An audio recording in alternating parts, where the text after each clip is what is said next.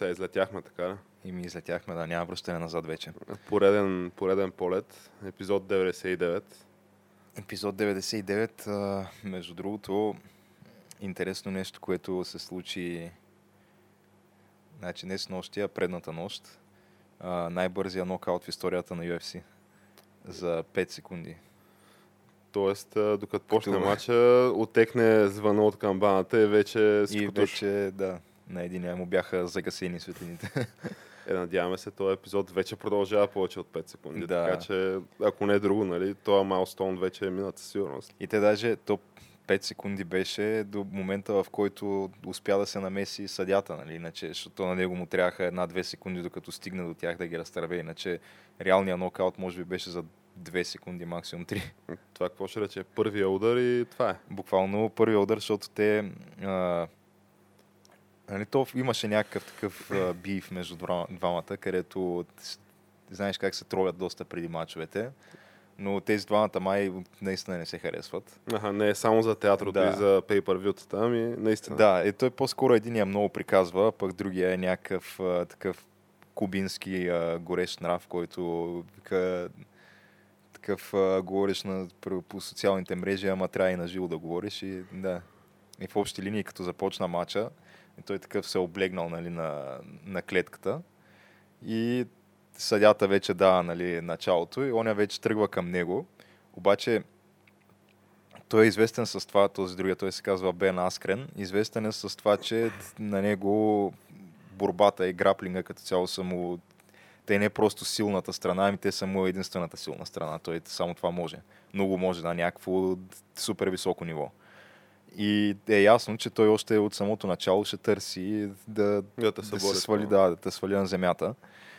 И той тръгва към, към него и онзи явно е предвидил, че оня веднага ще тръгне нали, да търси тейкдаун, което обикновено се случва като а, наведеш, нали, забиеш глава в него и тръгнеш да го фащаш, примерно за през кръста или краката или нещо такова търсиш. И он е какво с коляно ли го И он е посрещна? просто засили с коляното директно, он е както си навежда главата, го намери с такова flying knee, нали, летящо коляно, е тук в челюстта и врата някъде долу.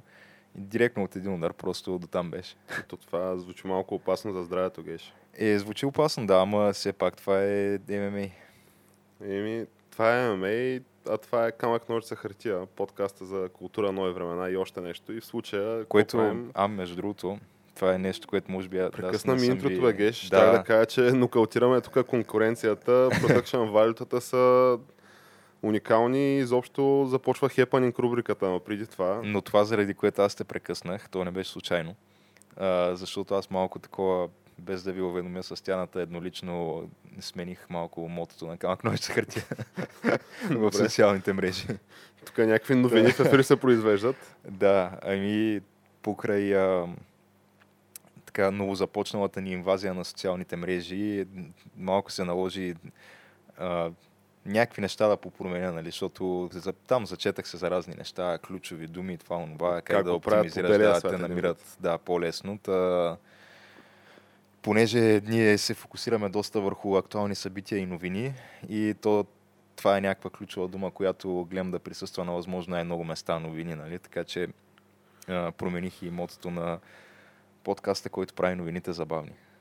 Сега, Това е? звучи малко, да, обаче пък за сметка на това е някакво а от гледна точка на откриваемост в търсачки е по-добре доста. Добре, ми то в такъв случай остава сега такова на крак да направим хепанинга забавен, Геш. Ние до сега не мисля, че някога сме го правили, така че... Е, нещо, ние, ние си пускаме винаги по някоя Е, да, друга така. така шегичка, нали, с, без значение колко е сериозна новината, която съобщаваме. Те обикновено са някакви сериозни, ама говорейки за сериозни новини и за шеги Геш, този път мисля, че имаме перфектния кандидат да пробваме това, това пилотно мото. Не просто да пробваме, ами да го изпълним и преизпълним със съдържание. Както беше изпълнена и, изпъл... и препълнена с съдържание и изобщо... Абе, петилетката беше зривена с една среща днес. А, първия ред в а, помощното ни табло а, на име, сега конкретно в а, помощното ни табло, името е срещата на върха. Аз го кръстих още и мозъчния тръст в то не е коректно в българския футбол, ами в българското общество, може би. Защото, да, то ако беше тримата големи, да наречем така, но то освен тримата големи присъстват и още други доста такива знакови личности А, от добре, българското ако е, общество. Ако е тримата големи и си е, Еми, сега то можеш ли да го наречеш сие? Защото това малко, малко предполага, че работят заедно за сметка на останалите клубове в България. е, дай да поразсъждаваме малко на тая новина, защото нашия подкаст, освен да съобщава новини, нали, доста разсъждаваме на какво значат те, какво се крие, нали, зад това, как ска, базовия, първичния прочит на тая новина. Така че, Геш, разкажи ни за участниците, които сформират този мозъчен Волтрон. Ами аз а, даже, честно казано, нямах идея до преди тази сутрин да вляза и да прочита новини, че изобщо се подготвя такава среща. И за мен беше Аз, да, абсолютно изненадващо го научих тази сутрин, но оказва се, че премиера Бойко Борисов като един... Нали, те така го представиха, че той а, е загрижен за абсолютно всички аспекти на добруването на нашата държава. Истински държавник. и, да, да, като футбола е един много основен стълб в това добруване. То си е социален Да. феномен, нали, ако трябва да приповторим тезите на някои от участниците в тръста. И той е решил, понеже нещо напоследък много се джавкат и много се карат собствениците на, големите, на най-големите клубове в България, да ги събере на една маса и да каже дайте сега да не се караме, дайте да има мир и любов. Аз така го разбирам. Нали? Под такъв предтекст той е организирал тази среща, на която е поканил Гриша Ганчев, Васил Бошков и може би е поканил Кирил Домощиев, но той на срещата реално беше брат му, Георги Домощиев. И незнайно защо, освен това и главният прокурор Сотир Цацаров, министъра на вътрешните работи Михаил Младенов, мисля, че а, каза. Младен, Младенов, Младен нещо такова. Маринов, не, нещо такова. Абе, знаеме го. да, И освен това заместник главния прокурор господин Иван Гешев. Като ти, аз им загубих брой. А, и Бой Михайлов, май. а, и естествено, и президента на футболния съюз, да. Президента на Българския футболен съюз, господин Бой Михайлов. и колко станаха? Май станаха ни 8 човека. Аз би го Мисля, че нарекал... точно 8 души бяха, да. Българското Г8 би го нарекал аз. а, освен нали, мозъчния Волтрон, мозъчния тръст и още 100 други хаштага, геш, давам ти идеи просто. А, но какво се разискало на тази среща, понеже аз това, което разбрах нали, от изказвания на замесените лица след срещата е, че това, за което са разбрали е както до сега не са оговаряли мачове и е било всичко честно и почтенно, така и за напред да продължи да не оговарят мачове и всичко да е честно и почтенно. То най-якото беше, че сега ние не знаем наистина в детайли какво точно се е обсъждало на тази среща, защото имаше едни от тези стандартните медийни кадри, където просто влизат вътре да ги заснемат всичките на масата в стаята, но без звук естествено, не се чува какво си говорят. То това е откритата И, част. Така да, те са, да, то е това, дето е за пред, за пред камерите, да. Та единствените сведения, които имаме, са от интервютата, които някои от замесените дадоха след самата среща. И те мисля, че са общо три интервюта, които са дадени до момента. Едното е на министъра на вътрешните работи, а, второто е на Гриша Ганчев, но то неговото е, те, те са буквално 3-40 секунди там преди да се качи в колата. И най-обширното беше на Боби Михайлов. Та, в общи линии, а, Боби Михайлов това, което каза е, че да, това, което ти така обобщи. Събрахме се да се разберем тук, да има ферплей и да победи най-добрия. Да няма оговорени Да. мачове. Да няма оговорени матчове, да няма натиск срещу съдии и те, естествено идва най-логичният въпрос, а то има ли натиск Сега срещу, срещу съдии, да, и има ли мачове? оговорени матчове? А, не, не, няма такива неща, няма доказателство за нищо, то всеки може да пише, вие знаете тук медии, не знам си какво, важното е да се докаже, не само да се говори. Ето, знаете, нали, И- помните аз като САЩ 4, като трябваше да играя, играх, базата съм направил, ресторанта на Ка- Бояна. Хубаво е така а, да се съберат а, нали, важните хора в а, големите клубове в България. Това е нещо, което не се е случвало от а, едно поне и такъв замисли, замисли се и вика 94-та година. и се след това го поправиха 2003-2004 беше и той да, да 2003-2004, а той Той вероятно неговото е посръзнал съзнание, малко, да. нали? си има една цифра и това е 9-4. Защото ето всички помним и да не забравяме, нали, че казва господин Борисов е един истински държавник. който е загрижен за абе, всеки един аспект от нашето общество.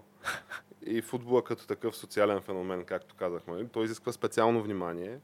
А, затова и ето той е от така доста напрегнатия си график. Нали. Има някакви а, теми, които в момента се случват в обществото, и, нали, разни срещи в Босна и Херцеговина на представители на Балканския. Абе, разни сериозни mm.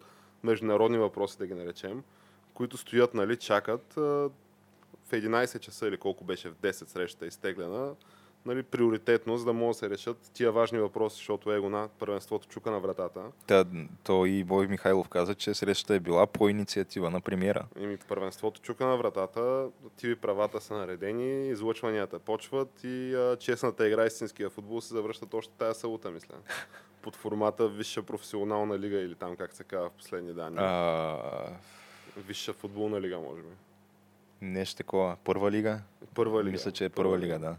И а, какво можем да кажем друго, освен сега идва момента да го нищим това и нали, ние като част от злите езици, нали, които, хора, които не разполагат с реални данни за предмета на тая среща, да поразсъждаваме малко на тая тема сега.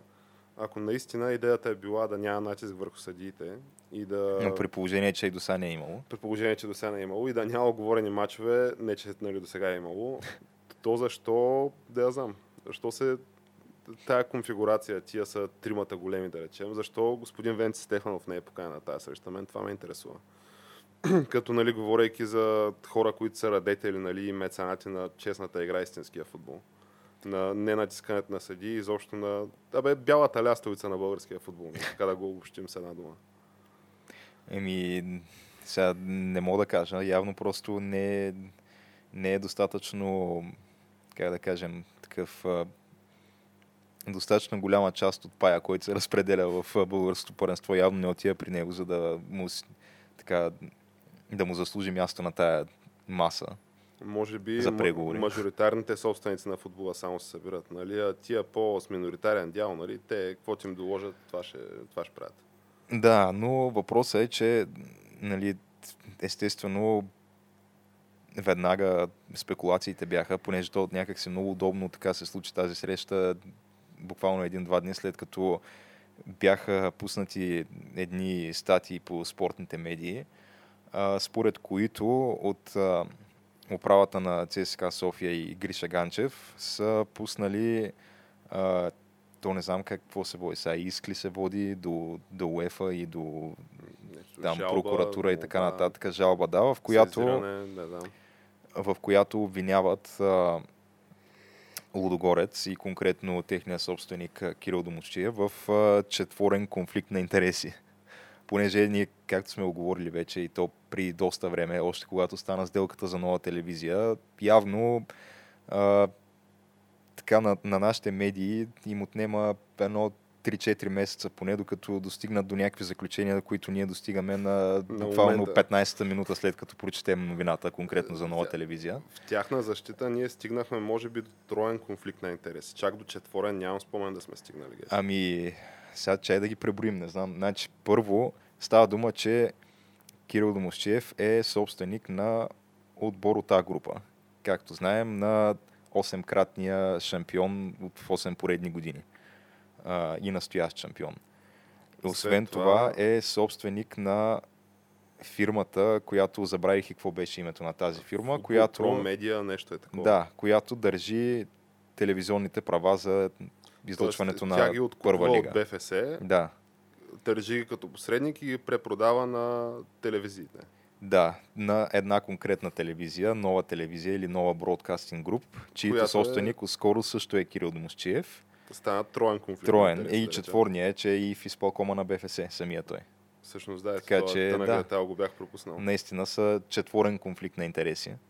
Ими... По принцип, всяко едно от тези две взети заедно, айде да кажем, примерно, собственик на, на отбор от първенството и член на изпълкома, това е, не е само не той, е ами те са доста да. много, те са доста... Макар, че това само по себе си ми се струва доста потенциално а, казано, конфликтно решение. Аз не знам дали на Запад е практика това. Е, ти знаеш, че те Запад, тенденциите нашите, които ние ги поставяме, там ни стигат с години, така че може би до 20-30 години ще се усетят за тази вратка и там. Да, но четворен конфликт на интереси и съответно те пускат тази жалба до УЕФА и искат това нещо да се разследва.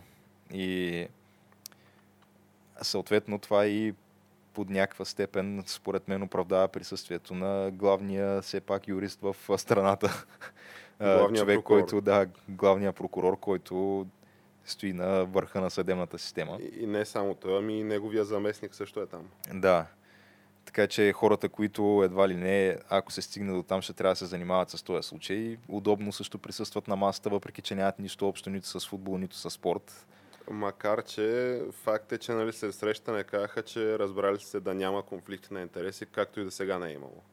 Е, да, това не беше. Така това просто, защото би- не е станало дума. Може би да, те, твърди се нали, на журналистически въпрос зададен, добре, нали, този конфликт на интереси, който твърдите, че го има, обсъждахте ли го? Участници в тази среща казват, не, не, няма такова нещо, то просто не е стало дума за това. а, друго е също така един много любопитен момент, Геш, и аз мисля, че то за тая тема може да говорим цял епизод, честно казано, но е, емоциите те първа предстоят, честната игра, истинския футбол се връщат на екран. Един куриозен момент от тази среща и точно от това видео, което ти каза, глухо, нали, нямото кино, което беше видеото без звук. Ми направи много така силно впечатление как премиера господин Борисов се здрависва така и, и показва доста топли приятелски отношения с господин Ганчев. А, господин Сотир Цацаров, главният прокурор, също е там. Сега поправиме, ако греша, но преди не повече от 3-4, максимум 5 години, да речем 3 до 5 години, а, господин Ганчев и конкретно сина му, а, сина му прекара доста време в ареста по обвинение, че... Дани Ганчев. Дани Ганчев, че е ръководител на престъпна, организирана престъпна група с цел ощетяване на държавния бюджет нали, в а, особено големи размери. Дори имаше твърдения, нали, че става дума за някакво и контрабанда, включително на радиоактивна захар, ако се вярва на някои така откровенно фейк издания. Нали, това е просто куриозен штрих, но фактите са, че имаше, нали, беше клиент, да я наречем, на институцията, която главният прокурор Сотир Цацаров, Цацаров ръководи. Стоя доста време в ареста и беше пуснат под 200-500 хиляди лева гаранция. Сериозни хиляди левове гаранция. Като името на господин Ганчев нали, и ръководения от нали, него холдинг. Също беше сериозно замесвано нали, в цялата тази схема. И днеска виждаме 3-4 години по-късно как премиера Борисов с усмивка на лице здрависва се с господин Ганчев и сякаш нищо не е минало. Това е Е, интересен то нали, просто момент. времето лекува. Те, тия рани заздравяват и отношенията между хората се подобряват. Аз не виждам какво те изненадва толкова. Ами, не ме изненадва. Напротив, то това се оказва, че е едно доста целенасочено и последователно поведение на големия държавник господин Борисов. Понеже а, покрай патардията, да я обобщим съвсем нали, с една дума в Европейския парламент и пазарлъците кой какъв пост ще заеме, нали, беше спрегнато името на господин Сергей Станишев, а, настоящия лидер на ПЕС и бивш премиер на републиката всъщност който господин Борисов, настоящия премьер, каза, че то това ще бъде чест и слава за България. И аз няма какво друго да направя, освен да подкрепя тази кандидатура и да честитя на всички българи, нали, че ще имаме такъв а, високопоставен нали, човек на такъв огромен пост в Европейския съюз. Ако върнем лентата назад десетина, десетина години по-късно, понеже тук там има, нали, има хора с памет, така една идея малко по-дългосрочна, но господин Борисов така до съвсем наскоро се оправдаваше с а, а, правителството на тройната, тройната коалиция и конкретно едно от основните му нали, предизборни обещания като полицай номер едно, пожарникар номер едно и кмет номер едно на репу- републиката беше да въздаде справедливост, безкомпромисна, да вкара много хора в затвора, включително и най-вече Станишев нали, и ръководеното от него правителство. Та, това беше една мантра, която първата петилетка нали, от управлението на господин Борисов се повтаряше абсолютно неизменно и неотклонно. Но това не попречи така пред погледа на цяла България и неговите европейски приятели и партньори да каже не, не, не. Това е един страхотен човек. Много, Аз много заставам точен, зад него. точен човек. Пичага и Абсолютно половина. подкрепям кандидатурата. Това ще бъде чест и слава за България. И ето, че може би господин Ганчев нали, също е един страхотен човек. Факт е, че има така сериозни инвестиционни намерения за парк Борисова градина и стадион Българска армия. А, така че, може би наистина времето лекува и просто господин Борисов се показва като един много по-мъдър човек от нас, злонамерените и злопаметни хора, нали, граждани на тая клета република. Аз не виждам някакво друго логично обяснение, освен, освен това. Защото те най-простите неща обикновено са нали, най- с, голяма, с най-голяма сигурност мога да кажа, че са верни. Нали. Сложните проблеми си имат прости решения. Нали. Нека да има някаква врътка между господин Борисов и господин Станишев или между господин Борисов и господин Ганчев. По-скоро минало е време, премислил е, утрото е по-мъдро от вечерта. Нали, помните САЩ 9-4, когато трябваше да играем, играхме. Ето го стадиона и така нататък. Еми, всичко, всичко си върви, значи по мети масло като цяло първенството ни само нагоре върви. Той каза, ето вижте как вече всички отбори имат модерни стадиони, Играят на супер тревно покритие, има осветление, за да могат всички мачове вече да се излъчват. Това е и за феновете е супер. Като цяло, ня... копче не мога да кажеш за това как се управлява българския футбол. Желязна организация. Ами, Геш, аз предлагам да спрем да злобеем нали, на тая тема и да преминем на, към някакви други теми, които може да злобеем. А, именно нали, малко злоба от Тата океана. Сериозно земетресение в Калифорния, Геш. Можеш да ни разкажеш неща за това земетресение? Ами, то аз за самото земетресение не знам какво толкова мога да разкажа, колкото че да, стана някакво земетресение. Мисля, че колко към 7 ли 7,2 да, мисля беше по Рихтер. По скалата на Рихтер в Южна Калифорния и на в Невада. 120, мисля, на 120 мили мисля от Лос Анджелес, т.е. сравнително такова mm. близо до някои от големите световни популационни центрове. Да, но е обхванало от Южна Калифорния и Невада.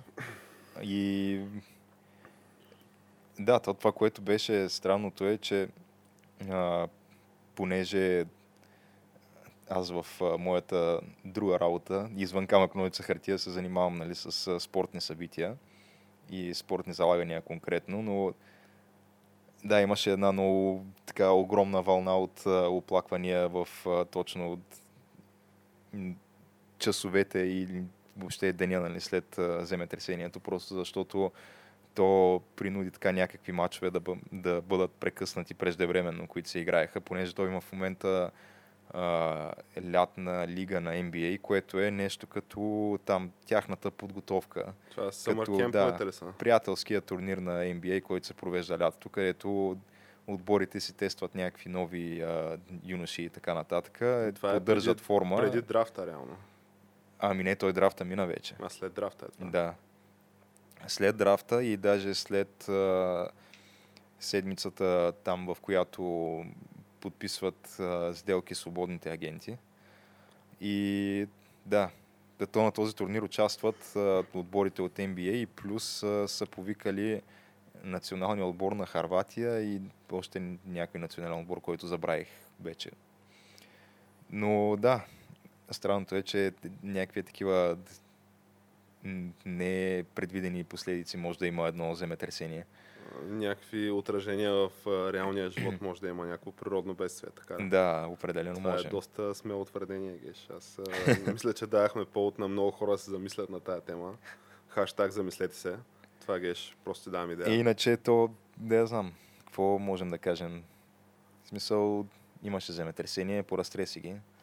А, ами- имаше снимки от някакви магазини, дето са разпадали там а, стоките от штандовете, което то, това е най- най-честа снимка, която виждаш при земетресение, как е, някакви не, не, обществени не е така, не е така. места се тресат. Това е едно ръка, ама след това виждаш и такива лутинг генговете, такива хора, които просто влизат да чупят и да отмъкват телевизори, микровълнови и какво ще се сетите. Всичко, което не е заковано за земята на практика. Като нали и това не е, не е сигурно.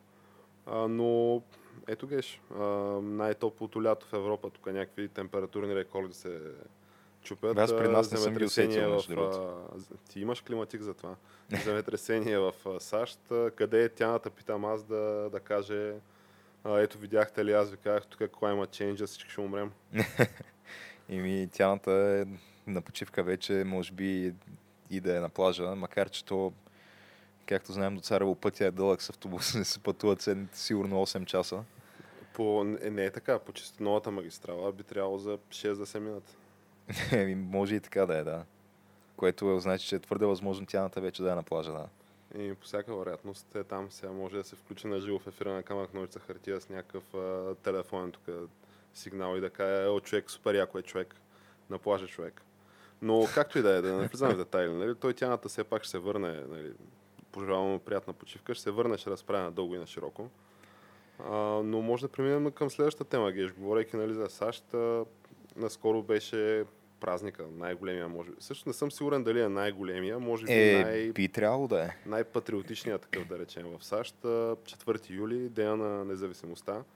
А понеже те си имат и друг тип, реално там Деня на благодарността, нали, който е по-такъв семейно ориентиран празник. Ама той и Деня на благодарността не е ли по-скоро с религиозна насоченост, нещо такова? Еми, Ма, май не точно, не знам. Не точно. Те Аз ги никога не наричат, съм нали, можел да го разбера. те ги наричат пилгримс, тия там М. въпросните, за които честват, ама това са нали, тия колонистите там, доколкото знам. Мгм. Нали, тя е завъртяна историята, мита и легендата, но в крайна сметка нали, това се отбелязва, докато тук си е общо деня, в който американците са отказали да плащат данъци на крал Джордж, са казали, ще си правим каквото си искаме и това е положението. Което, да, то интересното покрай а, националния празник на САЩ беше, че а, в, а, може би, един-два дни преди самия празник започна изведнъж да трендва един хаштаг в Twitter, който гласеше бойкот Тръмп 4th of July, което тя е тази традиционната реч на президента, която винаги се случва по случай националния празник на САЩ. После има там фойерверки, работи, празненства. Всички се събират на площада пред монумента в Вашингтон, онзи високия обелиск. И като цяло е някакво готино прекарване. Такова. Някакво яко е. Обаче, да, то е готино, но не и когато Тръмп е замесен в цялото нещо. Тогава не е готино, тогава е пократително и трябва да се бойкотира.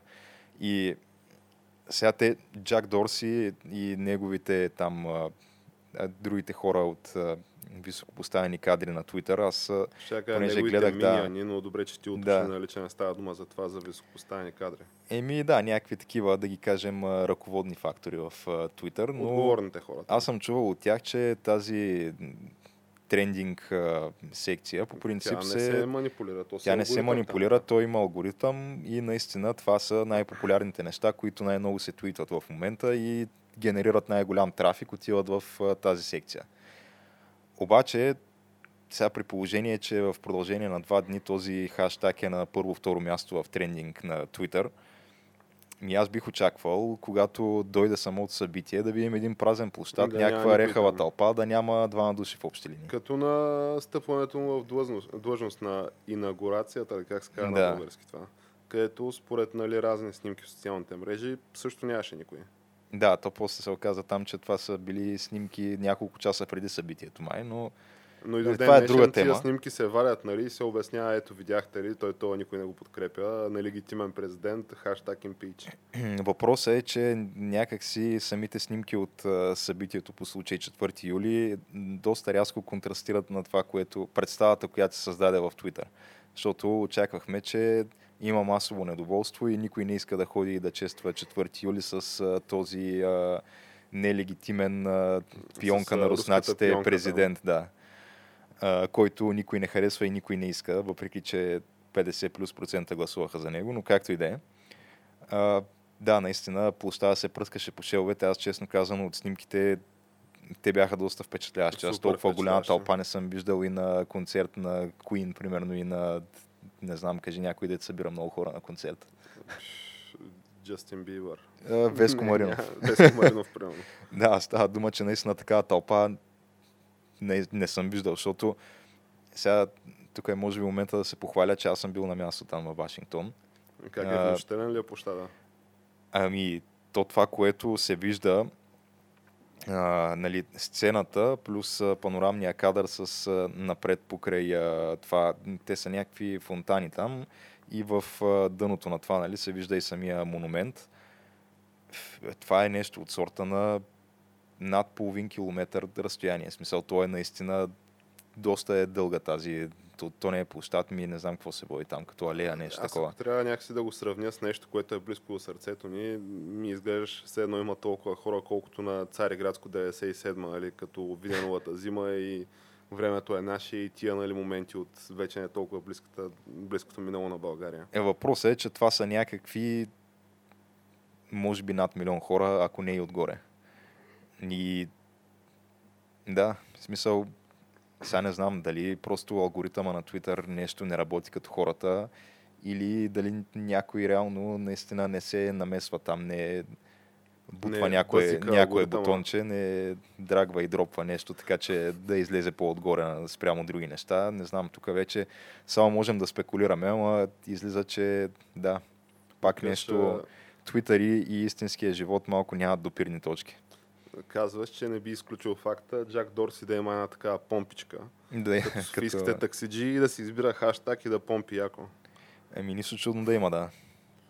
Еми, то това е една от тия мистерии, които трудно да разберем, но аз съм сигурен, че камък ножица хартия, като продължава нали, напред във времето, рано или късно ще излезе и тази информация и ние ще я споделим на нашите зрители, така както се оказахме прави за, за много неща. За какво беше геш? За европейските избори, за Оскър, Оскурите, за...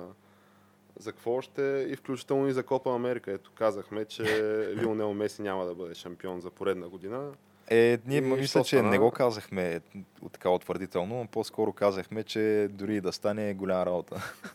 Но Май това ни беше становището, да.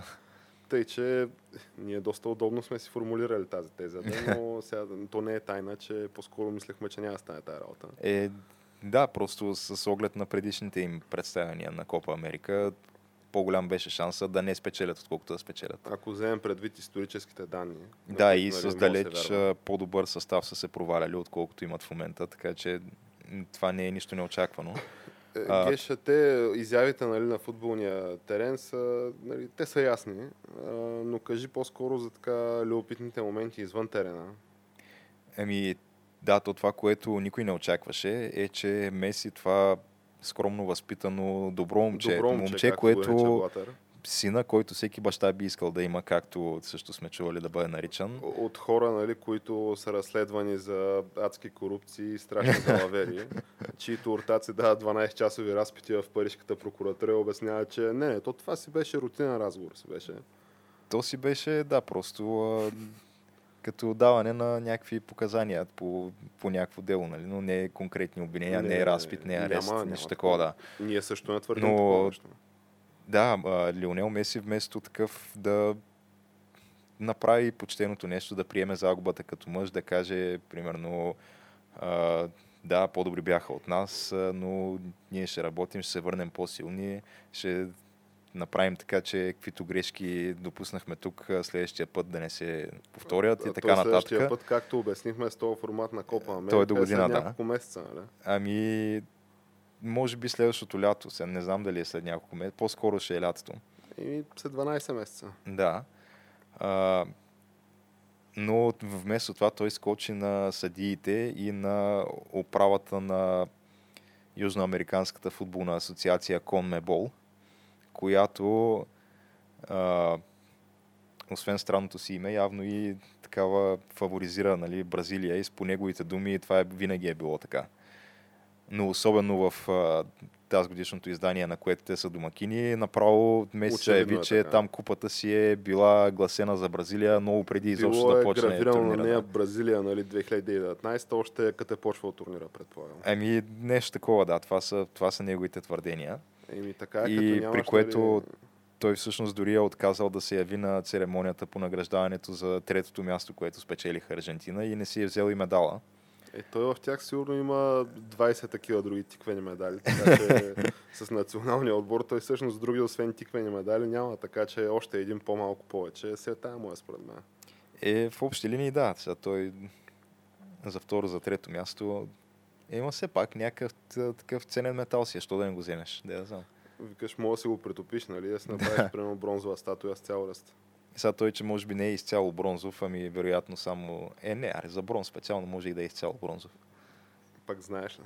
Е, Нямам идея, честно казано, но да, сега предстои да видим какво ще е развитието, защото от Конмебол, както може да се досетиш, не бяха много доволни от тези изказвания на Меси и го заплашват с наказание да не играе за националния отбор или въобще да участва в турнири под егидата на Конмебол в следващите две години или нещо от този сорт. А той дали няма което... да ги изпревари и да каже «Е, много ме интересуваме, аз пък пак се тръгвам от националния отбор. Ми може и това да, се случи. На моята стане. Няма вие ме изгоните, аз се тръгвам. Може и това да се случи, не знам, затова казвам, предстои да видим как ще развият нещата, но между другото, а, ние така малко нали, иронично и подигравателно пак, но аз до някъде го аплодирам това поведение на Меси, просто защото дори да, да не съм съгласен с него и да не смятам, че това е най-добрият начин по който да приемеш загуба, все пак това е някакъв вид демонстрация на характер от негова страна, което не виждаме често. В повечето случаи той, когато не, не вървят нещата на добре, обикновено забива нос в земята и почва да се сърди, сърдит копетко. И да там на Да, и повлича хора. с това морала на целия отбор. Но този път наистина виждаме Меси да удари Семрук по масата, виждаме някакво действие, виждаме някаква твърда позиция, нещо, което аз от него не съм виждал никога на ниво национален отбор. Еми, Геш, какво мога ти кажа, освен, че доста добър и интересен хепаник стана.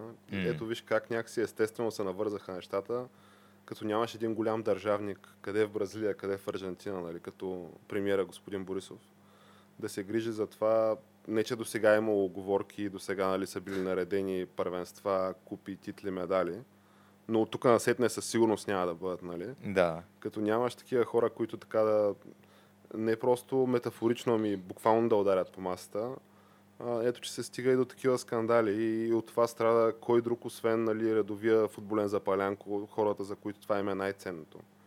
Така че още веднъж нали, аз предлагам да адмирираме нали, тия действия на премиера господин Борисов, а, да му пожелаем успех по пътен вятър, на него, на господин Михайлов, а, на тримата големи, на другите двама, на оня третия от Враца и изобщо какво друго да кажем, освен а, тръпнем в нетърпение за старта на честната игра истинския футбол. И, и естествено а, първата порция от европейски матчове на водещите отбори, чието собственици присъстваха на тази среща. Както и Защото така, то това предстои сега.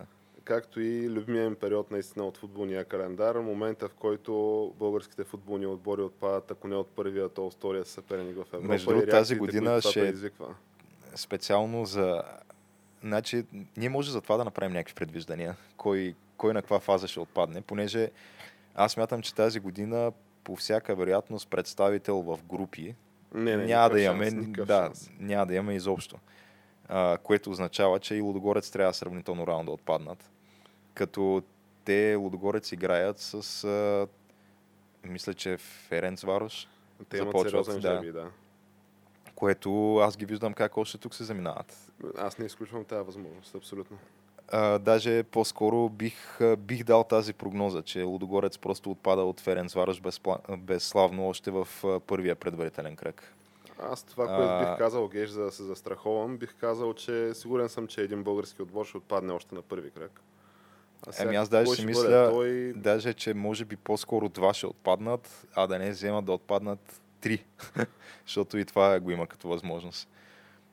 Еми... Защото Лески играят с а, словашкия Ружон Берок, който сега вярно не е най-известния, там не е Слован Братислава. Ние знаем, нали, но... че това нищо не значи за нашите отбори. но въпреки това са отбор от някаква нормална държава, където се играе някакъв нормален футбол. Все пак Словакия, както знаем, на последните няколко европейски първенства си присъстват. Те са и... там, където ние скоро няма да бъдем. Да, освен това имат и футболисти, може да назовеш няколко, докато български, само защото сме от българи, мога да кажем. Е, там Жоро вратарчето, средния да. опорен, то Соня.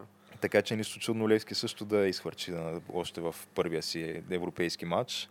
Докато ЦСК там е там ще е малко по-трудно, просто защото се оказа, че отбора срещу който те играят, отбора Титоград от а, Черна гора, а, е пред разпадане. Тоест имало е случаи минали години, когато а, до последно е било под въпрос дали гостуващия отбор ще успее да събере пари за самолетни билети, за да дойде за гостуването в България. Тая година въпроса пред отбора от Титоград е ще успее ли изобщо да събере група, за да, за да може да се яви и да изиграе матч. Защото, да, те мисля, че нещо от сорта на половината им отбор или по-голямата половина а, са напуснали или са били освободени там, защото не знам, финансови проблеми или нещо такова и ще излязат с някакви 17-18 годишни юноши. И то това... Което предполага резил огромен, нечуван и не виждан до момента, естествено, но все пак, ако трябва оптимистично да погледнем на нещата, по-скоро е благоприятно за ЦСК. Казваш, обаче, че така за два отбора по-скоро сме на кантар. Да. Аз за един отбор съм мога да кажа, сега не може да не стане. Първи, нали, един отбор сигурно ще гръмне. А, от там на там Повече, отбора... да, аз честно казано не помня Локо Пловдив с кого ще играе. А, но то, това е Локо Пловдив, смисъл. Какво, какво точно може да стане, не знам. Аз за това и съм доста сигурен, като кажа един отбор. Честно казвам, визирах някои от а, другите три, нали, М. без Локо Пловдив. В тях не ги слагам в сметките, но Носителя на купата все пак не може да ги отписваш така. добрата новина е, че ръка. след по-малко от две седмици ще знаем нали, дали сме били прави отново или, или е време да рекалибрираме нали, нашия, нашите прогнози и нашите изобщо предвиждания. Добре, значи твоята цифра каква е? Колко от 4 ще заминат още при първия матч? Аз казвам поне един. Ти казваш по-скоро Аз два. казвам 2-3. 2-3. Да, като, ай, ако трябва да сме по-големи оптимисти, казвам 2, но в най-лошите си прогнози, които за жалост често се реализират, а дори често биват и надминати, още три отбора твърде вероятно да изфърчат. Геш, аз ти предлагам, ако изфърчат не 3, ами 4 отбора, а, този епизод, където коментираме това да е с черна лента отстрани. И, а, Да, защото може пък да изфърчат и 4, да. Нищо да, чудно. и, и от тук насетне, нали, вече като казваме и почваме да коментираме тема свързана с футбол, ние си го запишем, просто след това да има един черен екран на средата на епизода ни. Примерно 15 минути сме записвали това, 15 минути черен екран и след това се продължава епизода, едно нищо не е било. Аз си предлагам така да го направим. Добре, да. Съгласен съм.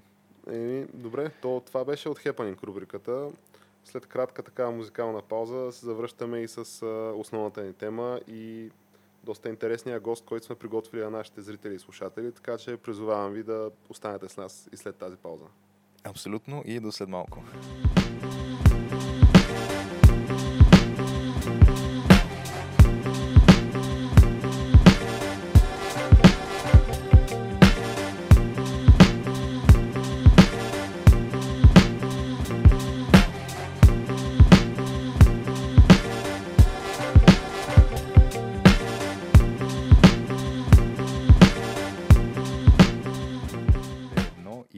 Начало. Връщаме се след кратката пауза с най-новия гост на Камък Ножица Хартия. Инес Собашка, която предполагам повечето от нашите зрители би трябвало да познават вече. А, без така излишно да любезнича, но мисля, че си със сигурност най-високо профилния гост, който е влизал в това студио до момента. Благодаря много. Та, ако можеш да разкажеш накратко за това с какво се занимаваш, с какво си известна на, да, кажем, софийската, може би и цялата българска фитнес общност до някаква степен.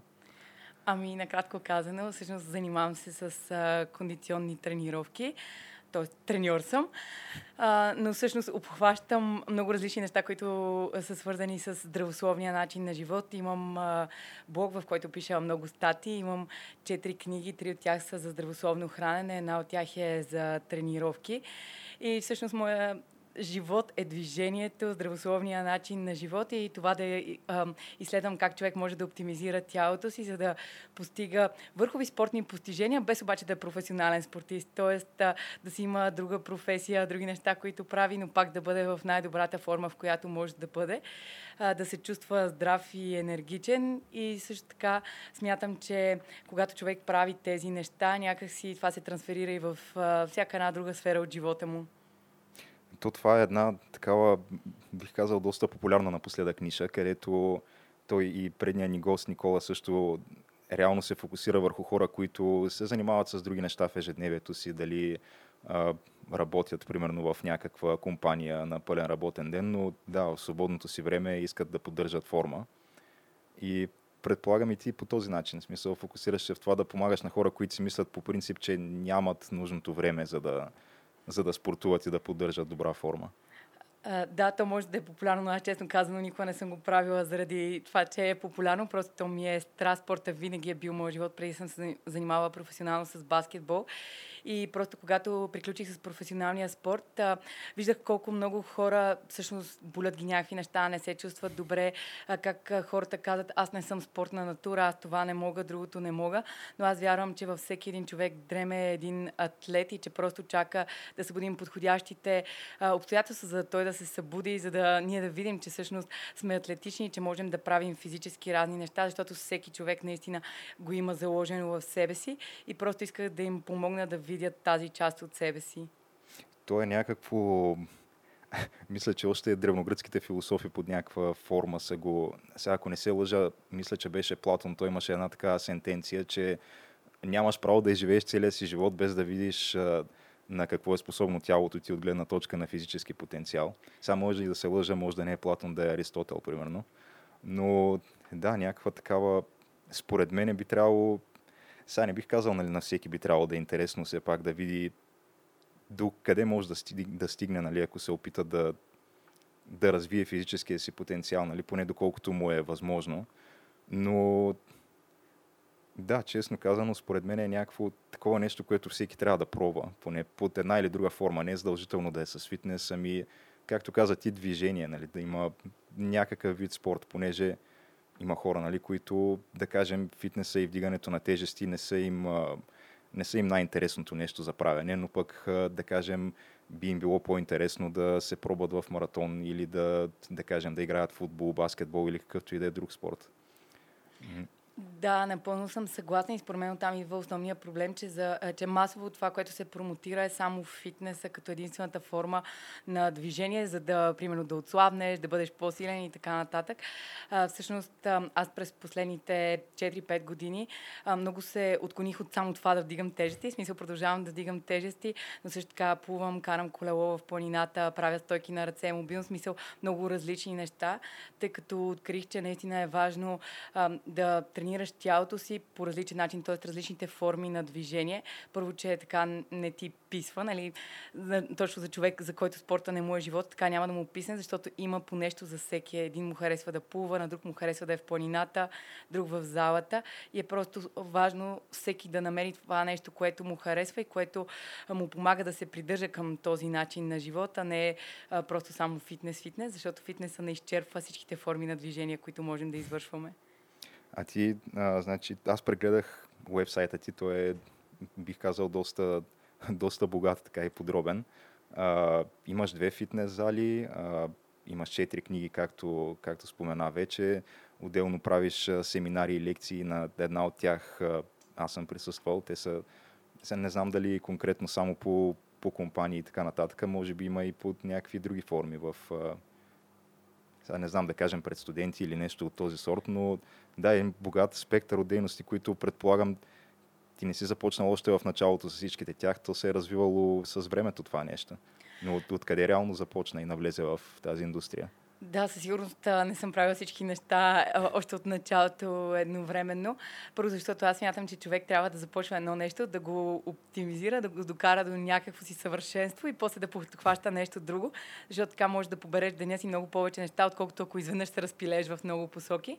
Всъщност всичко започна само с тренировките. Тогава изобщо нямах зали и започнах с тренировки на открито на стадион Раковски. И това беше началото. Тогава само си мечтах да имам една зала. Никога не съм си представила, че ще а, имам две.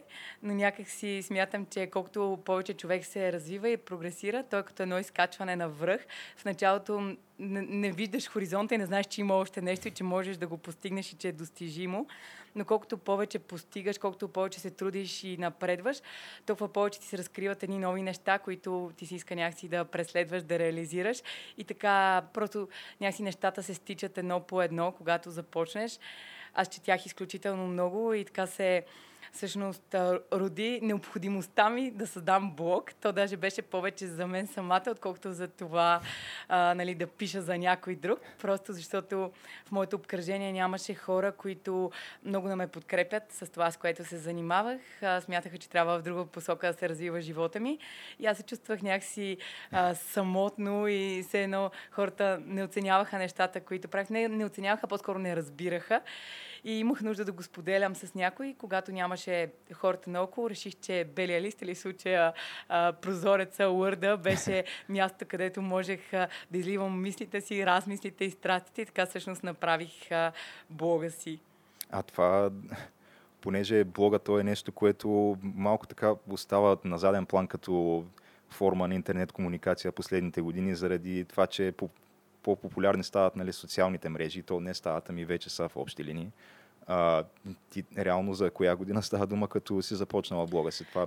Започнах го през 2011. Ага, да, то това е, може би, ранните години на Фейсбук, да кажем. Да, и честно казано, аз мятам, че ам, р, тоест, различните неща са насочени към различни хора. А, например, блога е за хора, които търсят а, по-качествена, детална информация, които искат да прочитат нещо по-подробно, тъй като аз се старая, статиите ми така са доста дълги за хората, които са ги чели, знаят, че има доста така подробна информация. Социалните мрежи показват едно друго нещо, например, някакво видео или снимка с някакъв кратък текст, който да вдъхнови и да накара хората да действат, да се интересуват от нещо. Просто различните платформи са предназначени да влияят по различен начин на хората, така че не смятам, че едното изостава спрямо другите, а по-скоро е насочено към различна аудитория и различна потребност. Да, има нещо такова. То... Странното е, че в Фейсбук и в социалните мрежи някакси текста не се котира особено високо, повече повече хората са някак се заинтригувани от, от някакъв вид а, визуално съдържание, дали ще са картинки, дали ще е видео или нещо такова. Да, особено и в Инстаграм, там даже нали, текстът е доста ограничен, така че там повече се влия на хората чрез снимки, видеа, във Фейсбук позволява малко повече текст и вече блога е там, където няма ограничение за това колко текст можеш да сложиш. И то де-факто ти започваш от блоки, от а, някакви тренировки на открито, където предполагам с а, не особено голяма група хора на стадион Раковски. Ти как по социални мрежи ли се организираше цялото нещо? Или? А, да, всъщност започнах първо само с тренировките, изобщо и блога го нямаше. А, и първо започнах само с а, сестра ми, най-добрия ми приятел и неговата сестра. Т.е. бяха трима човека, които разбира се не са ми плащали за тренировките. И просто си споделях на профила, нали, че ги очаквам тази вечер, примерно в 6 часа на стадиона. Но и наоколо имаше а, много хора, които тренираха и просто това, което правихме, будеше някакъв интерес. Те разпитваха и чат пат някой нали, идваше, се присъединяваше и така всъщност хората започнаха да се увеличават и да се а, увеличават и после в един момент реших, че искам да направя блога и един от трениращите при мен беше програмист.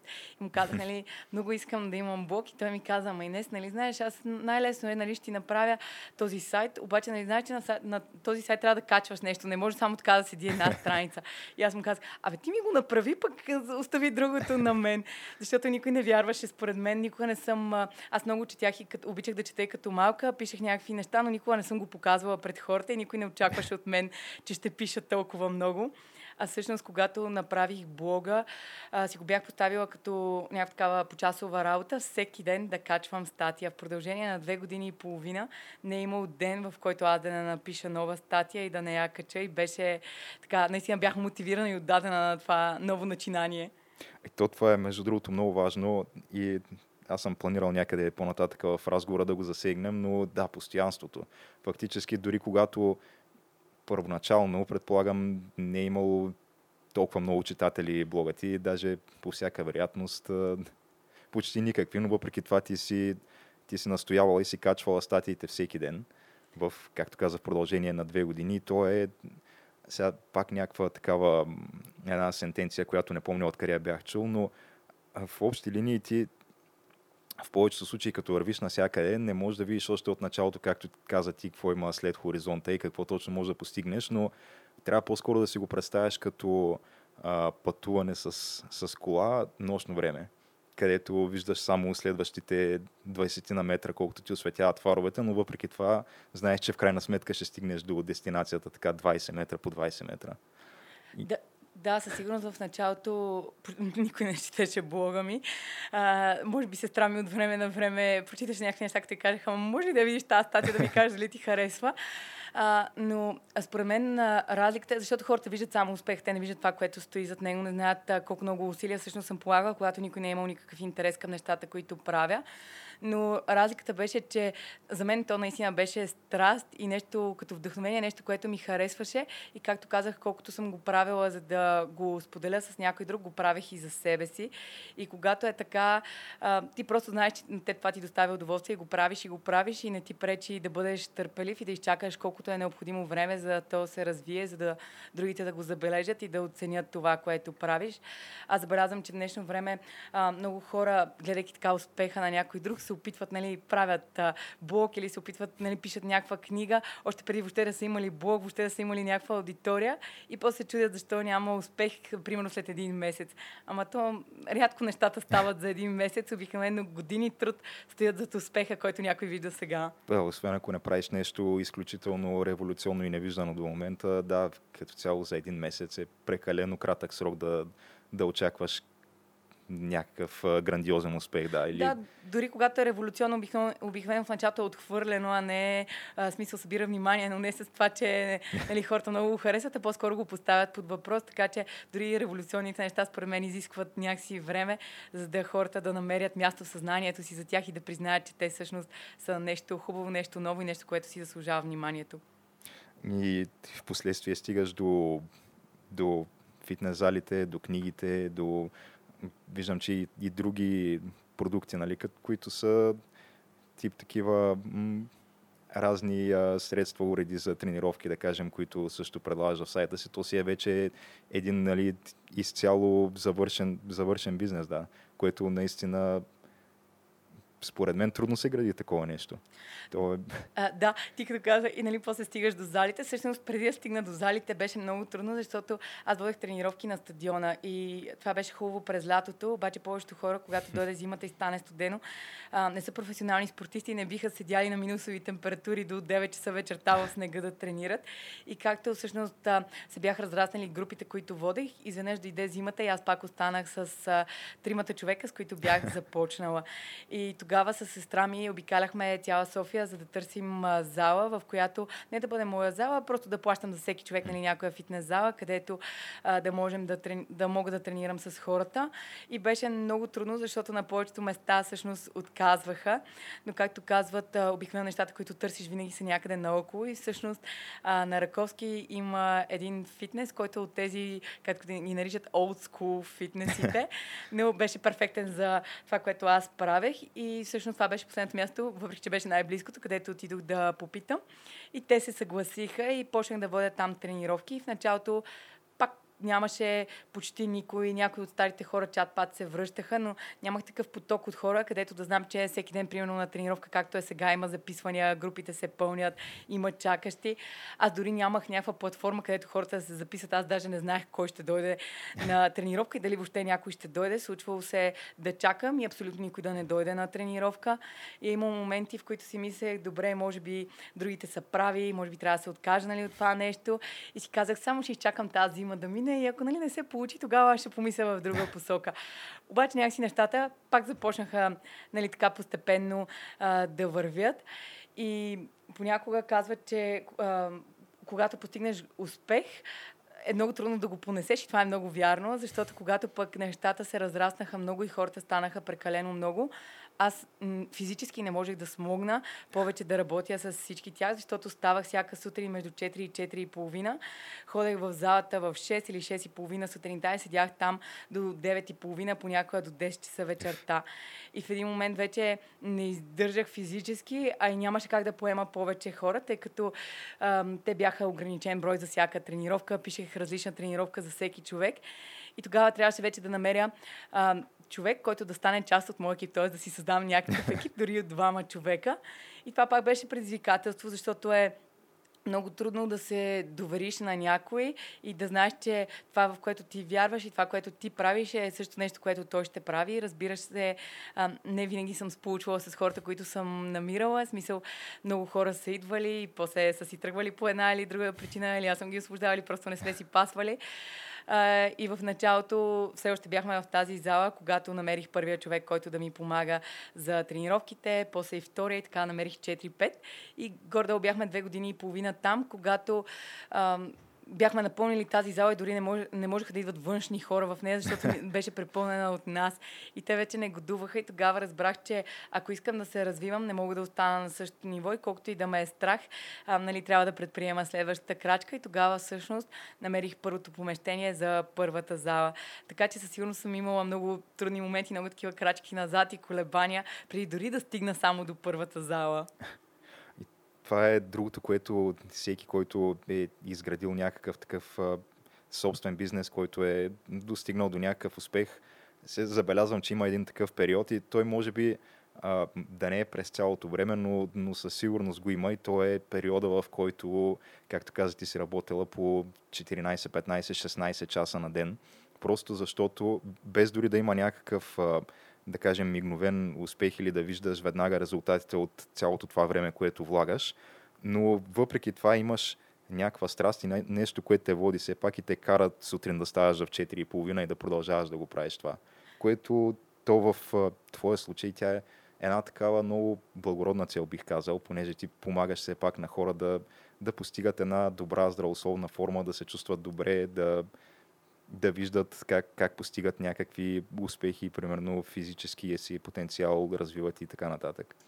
Да, знаеш ли, много хора, според мен, а, не, не, те виждат, както казах, само успеха, но не биха преминали през това, през което съм преминала, за да стигна до тук. И както ти каза, с, освен с ставането в 4.30 сутринта, а, когато водех тренировките на стадиона през зимата, замръзвах всяка вечер. И всяка вечер си тръгвах от този стадион и се заклевах, че повече никога няма да се върна там. На сутринта ставах и пак отивах там. И точно защото просто като ми минаш, нали, като вече се стоплях вкъщи, примерно, и си казваха, бе, то, това е яко, утре пак ще го направя същото. Ами, сега вече тук може да преминем към втората част, където до сега говорихме как, как реално теб те е водила тази, тази страст към това да помагаш на хората и знанието, което ти самата ти си придобила, да го, да го предадеш на, на околните, което то е със сигурност някакво много такова задоволително чувство, да видиш как, как реално това знание ти успяваш да го приложиш така, че то да помогне на останалите. Но странното е, че то фитнес индустрията има по някаква причина и изключително много шарлатани, понеже а, не знам защо, но това е може би една от индустриите, където най-успешно и най-масово има такава мис или дезинформация или как се нарича и хората се повече и вярват по някаква причина. Сега то като започнем с а, някакви неща от типа на VS Teleshop, където всевъзможни странни уреди се продават или, или разни хора, които качват видеа в, в YouTube с това как можеш примерно за 5 минути на ден да постигнеш някакво тяло като на Лазар Ангелов или на нали, да, Арнолд Шварценегер, не чак, но да, или съответно всевъзможните диети, които примерно спри е тази една храна и целият ти живот става по-добър мигновено. А, то има едно такова противопоставяне между хората като теб, които се опитват да помагат на хората и хората, които се опитват да използват някакси слабостите и психологическите убеждения на хората, за да правят пари от цялото нещо.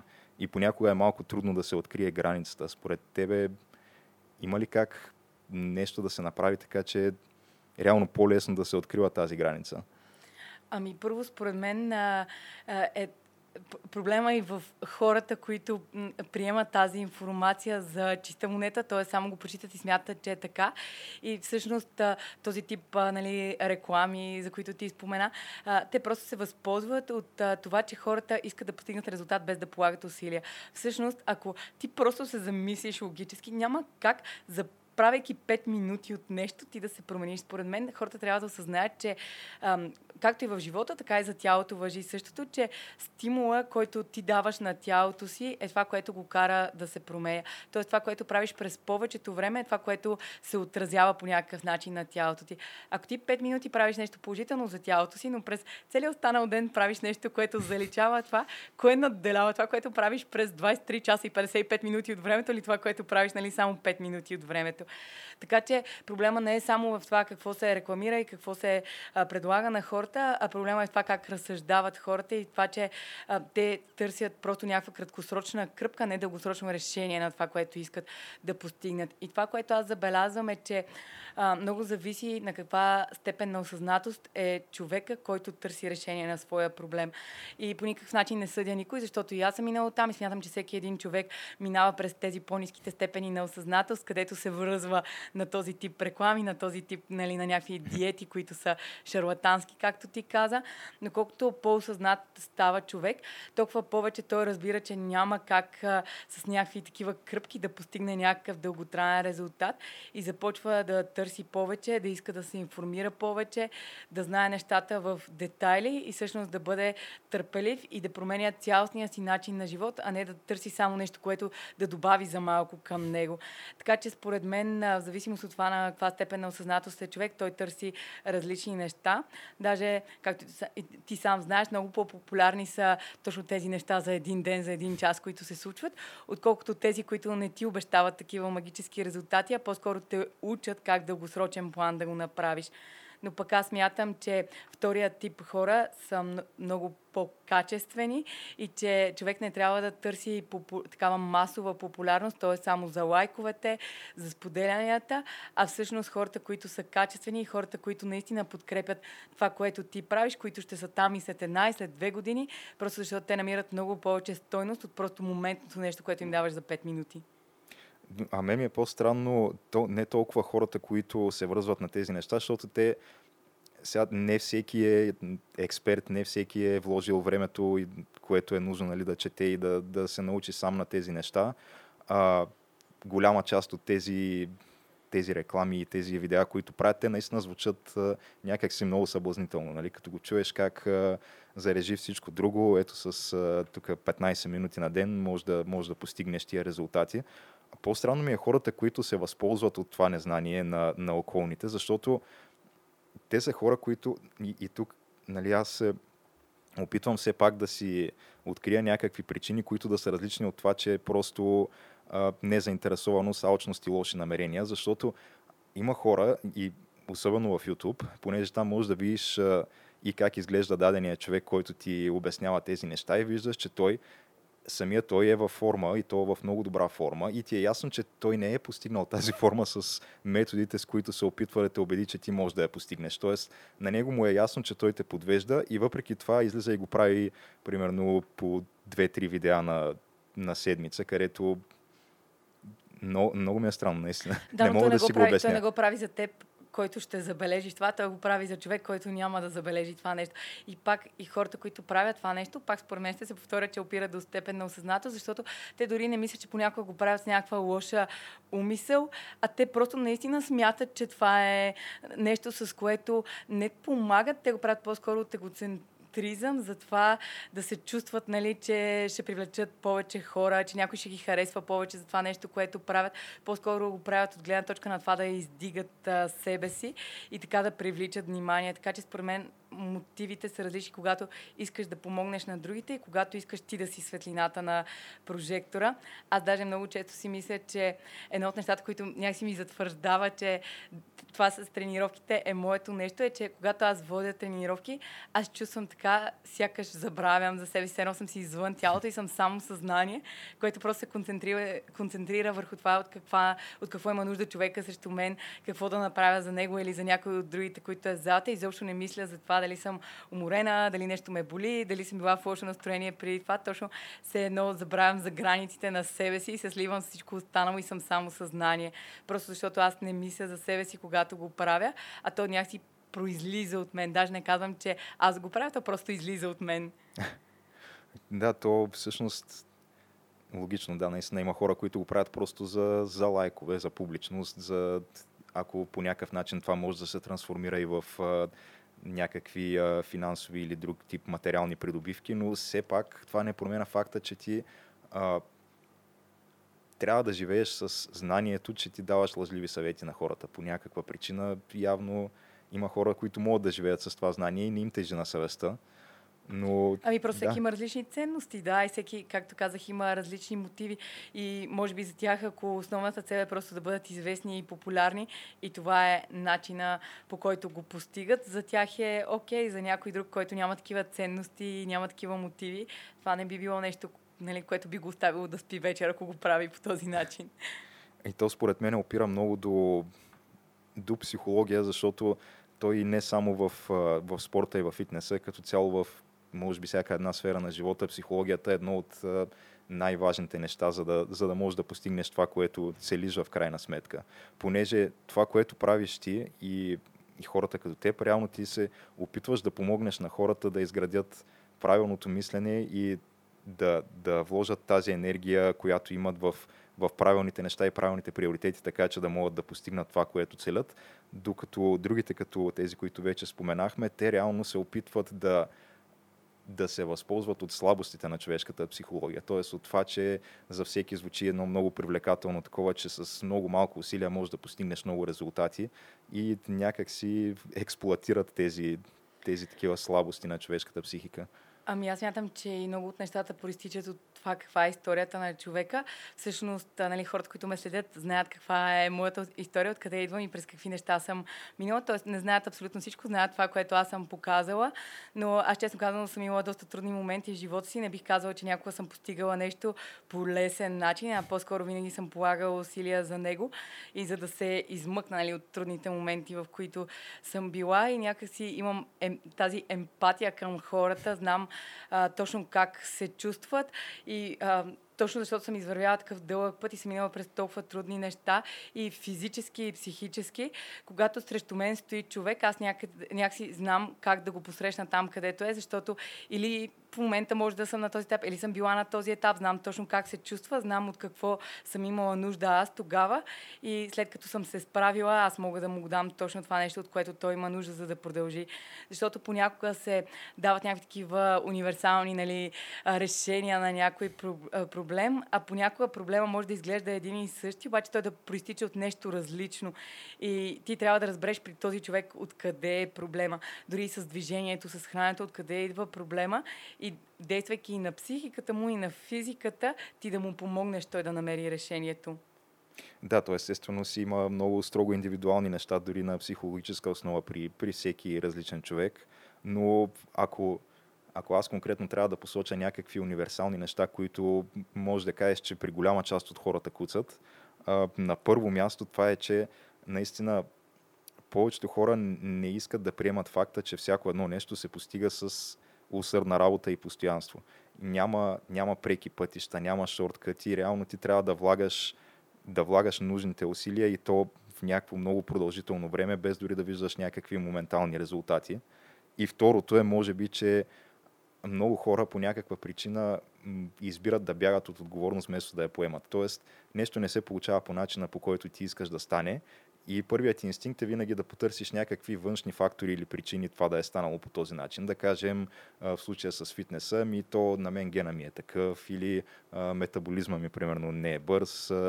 Има хора, които могат да ядат много повече от мен и да ни им личи. Просто това са някакви неща, които аз няма как да променя, те си така.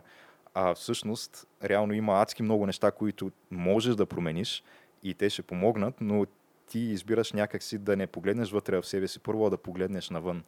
Може би това е един такъв важен съвет, който да, се дава това на е хората. един от основните проблеми на някои хора, не на всички. И аз мятам, че хората, които са успяли до някаква степен да постигнат нещата, които искат, са хората, които са осъзнали, че никой не им е виновен и че не могат да делегират отговорността за собствения си живот на нещо външно и че винаги се обръщат към себе си и търсят причините в себе си. Защото много често има някакви обстоятелства отвън, които ни струва, че ни пречат, но много често ние по някакъв начин сме ги създали, дали с някое наше решение, което е довело до това да срещнем тези хора или да попаднем в тази ситуация.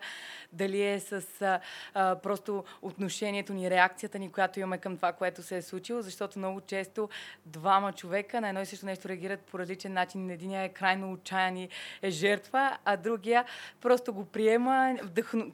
това някакси го вдъхновява, събира се и се изгражда наново и всъщност успява.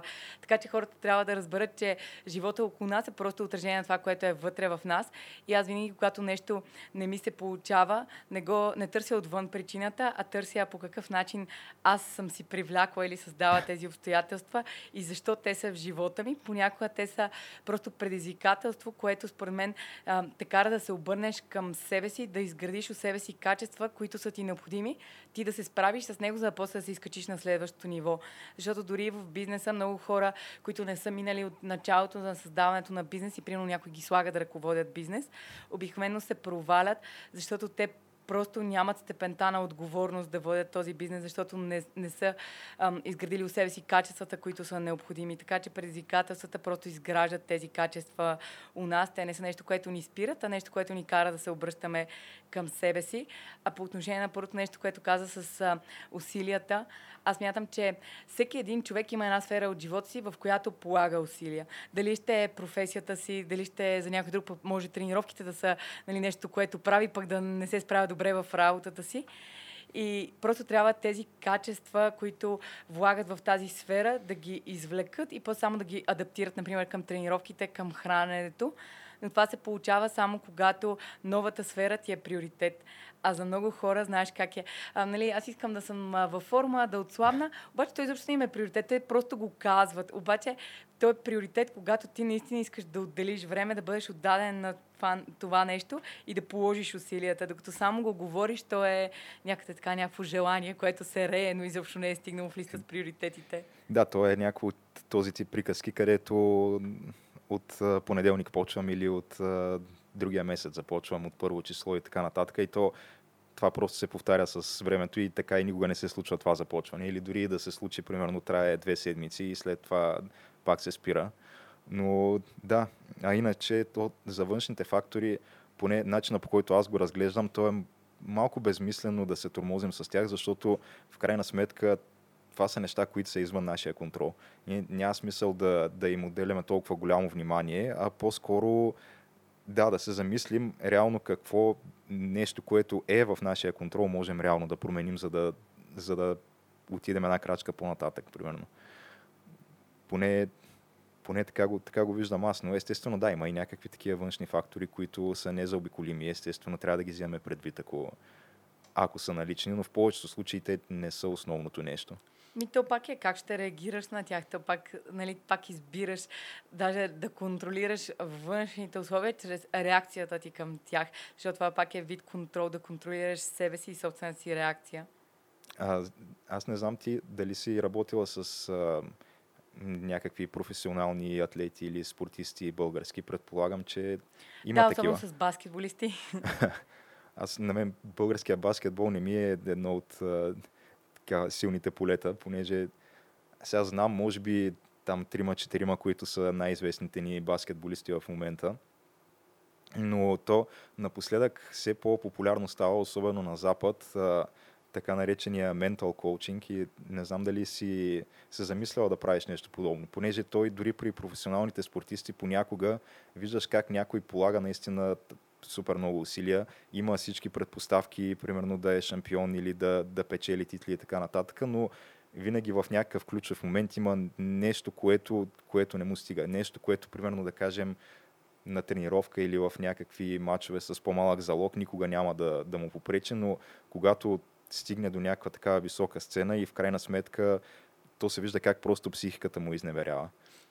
Ами точно за смисъл не съм си го формулирала нали, така, като да правя нещо с ментал коучинг, но аз смятам, че го правя в залата с хората, дори с статиите, които пиша, видеята, които качвам.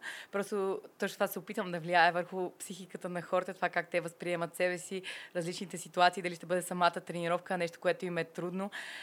И смятам, че успявам да влияя от тази гледна точка на хората, но смятам, че и те трябва много, самият човек трябва да работи също върху себе си, защото понякога ти чуваш това, което имаш имаш нужда да чуеш, обаче дали го прилагаш, защото в тези трудни моменти няма някой до теб, който да ти казва, ми сега не се отказва и сега не си мисли, че си под напрежение и така нататък, нали, примерно стреля и запази самообладание и така нататък. Просто това, наистина, когато става въпрос за професионален спорт, това наистина отличава а, великите атлети от а, тези, които са просто атлетични, обаче никога не могат да станат велики, защото нямат психиката да го направят.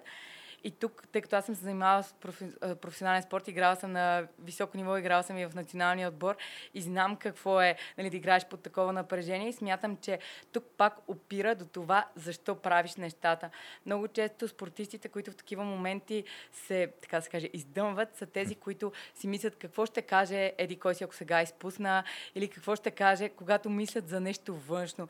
А спортистите, които се справят добре, те не мислят кой какво ще си помисли. Те просто играят играта, смисъл смисъл оставят се на тяхната страст и това, което обичат да, да правят и знаят, че могат да правят, да ги води, са някакси потопени в самия момент, а не си мислят за странични фактори извън игрището, извън, извън настоящия момент. То, между другото, понеже аз съм а, голям фен на бойните спортове и в частност UFC, и там от, може би, последните една-две години за първи път започва да навлиза въобще тази концепция за това, че освен тялото и уменията си, реално може да тренираш и ума си и психиката си. И голяма част от бойците си наемат а, такива ментал треньори, нали? които, които явно да им сега аз не знам точно как се случва целият процес, може би е под формата на някакви сеанси, може би е а, паралелно заедно с другата тренировка, но винаги всеки един, който каже в някакво интервю или в подкаст, където участва, че е започнал отскоро да работи с, с mental coach и наистина се вижда подобрение на резултатите му, което може би това е някакъв такъв малко пренебрегван аспект от като цяло спортната подготовка. Да, със сигурност на спортната подготовка има много неща, които влияят дори и храненето, не само тренировките. Да речем, аз когато се състезавах, никой не ни обръща внимание на това как се храним. Аз се хранех само с шоколади, круасани, вафли и други подобни неща. И никога никой не ми е казвал, че трябва да се храня качествено, за да, нали, да мога да, да тренирам повече, да се справям по-добре на игрища, съм по-силна издръжлива и така нататък. А, но според мен е малко подвеждащо и това, че в днешно време за всичко си намираш някакъв някакъв а, нали, външен човек, а, който примерно да ти работи върху съзнанието, един да ти работи върху тялото, друг не, върху не знам какво нали, да ти помага. Аз мятам, че човек всички тези неща ги има в себе си. Едно да използваш другите като някаква отправна точка и някой, който да те насочва, а друго да, да смяташ, че само защото отиваш при някой, който се нали, води ментал коуч и че той ще ти промени живота. Няма как да стане, защото в края на деня всичко пак опира до това, ти да можеш тези неща да ги приложиш. То е както с тренировките. Това, че някой ще дойде и ще му, например, ще му каже, прави това и това. А, ако той не тренира с мен залата, ходи някъде другаде и не ги прави нещата, както аз искам нали, той да ги направи, той няма да има резултата. Ама не защото, примерно, тренировката, която съм написала, няма да му свърши работа, защото той няма да го изпълни. Или ако, например, изобщо не отиде да тренира, само нали, е дошъл за някаква програма или нещо такова. Така че хората трябва да разберат, че към който да се обръщаш, в на деня работата я вършиш ти, а не някой друг.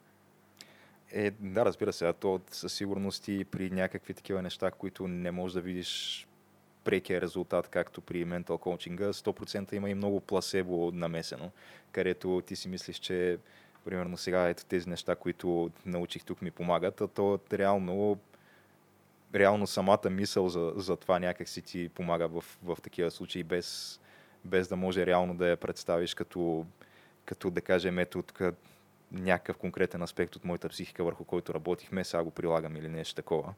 Но да, аз го казвам просто от гледна точка на това, че е интересно за колко кратко време, колко е а, еволюирал професионалния спорт. Сега това, което ти говориш, че никой не е обръщал внимание върху храненето ти, а, може би като го чуеш като като някакъв факт, повечето хора бих си представили, че става дума за 60-те или 70-те години, а то става дума тук за, за съвсем близко минало, да, когато е, на нещо толкова ключово не се е отделяло внимание по някаква причина. А, то продължава да не се обръща внимание и според мен един от основните проблеми е, че всички обръщат внимание само на, нали, за професионален спор, професионален спорт, само тези, които в момента примерно са на тази възраст, играят професионално и така нататък, но според мен всичко тръгва от подрастващите.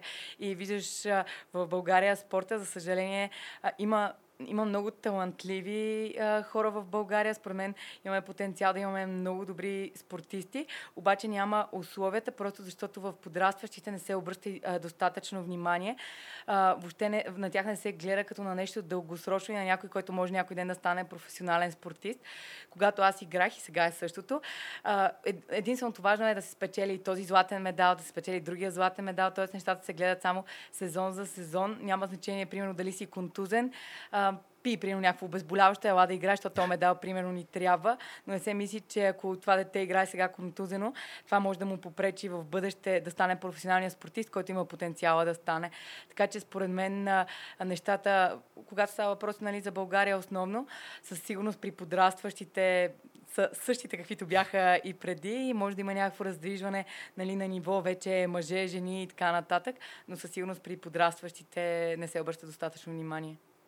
Той българския спорт, според мен, има и далеч други по-големи проблеми още на административно ниво, където сега съм слушал всякакви истории, понеже аз не съм се занимавал с професионален спорт. Тренирал съм малко футбол като още ученик, но никога сега, примерно, максималното ми ниво е В група за то, даже детско-юношеска В група, примерно. Но съм чувал истории от хора, които нали, са стигали една идея по-надалеч и там вече се сблъскват с тези административни проблеми, където то това е нещо, което е много характерно за всякакви сфери въобще на живота в България, така наречената шурубаджанащина, където ти може примерно да имаш, да имаш умения, да имаш талант и така нататък, но в крайна сметка да си резерва на някой, на който, примерно, баща му, примерно, се знае с треньора на отбора, пък треньора съседи, кой си в федерацията и така нататък. И то оттам наистина, още от, от някакви детско-юношески нива се подрязват крилете на, на деца, които биха могли наистина да постигнат нещо и то се вижда в крайна сметка в вече мъжките формации, как наистина в за то е малко черногледо, обаче ако погледнеш тренда последните години, всеки един спорт ни върви до някаква степен по-скоро надолу, отколкото нагоре.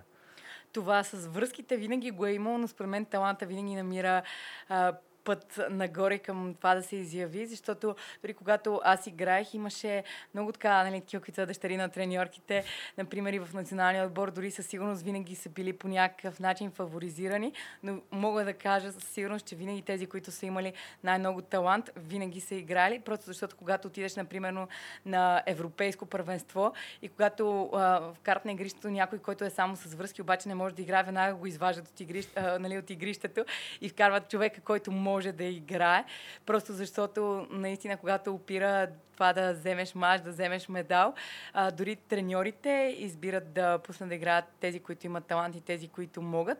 Да, иначе отношението може да е по-различно към тези, които са с връзки, понякога те да започват основен състав, но таланта дори като резерва винаги влиза и винаги показва какво може.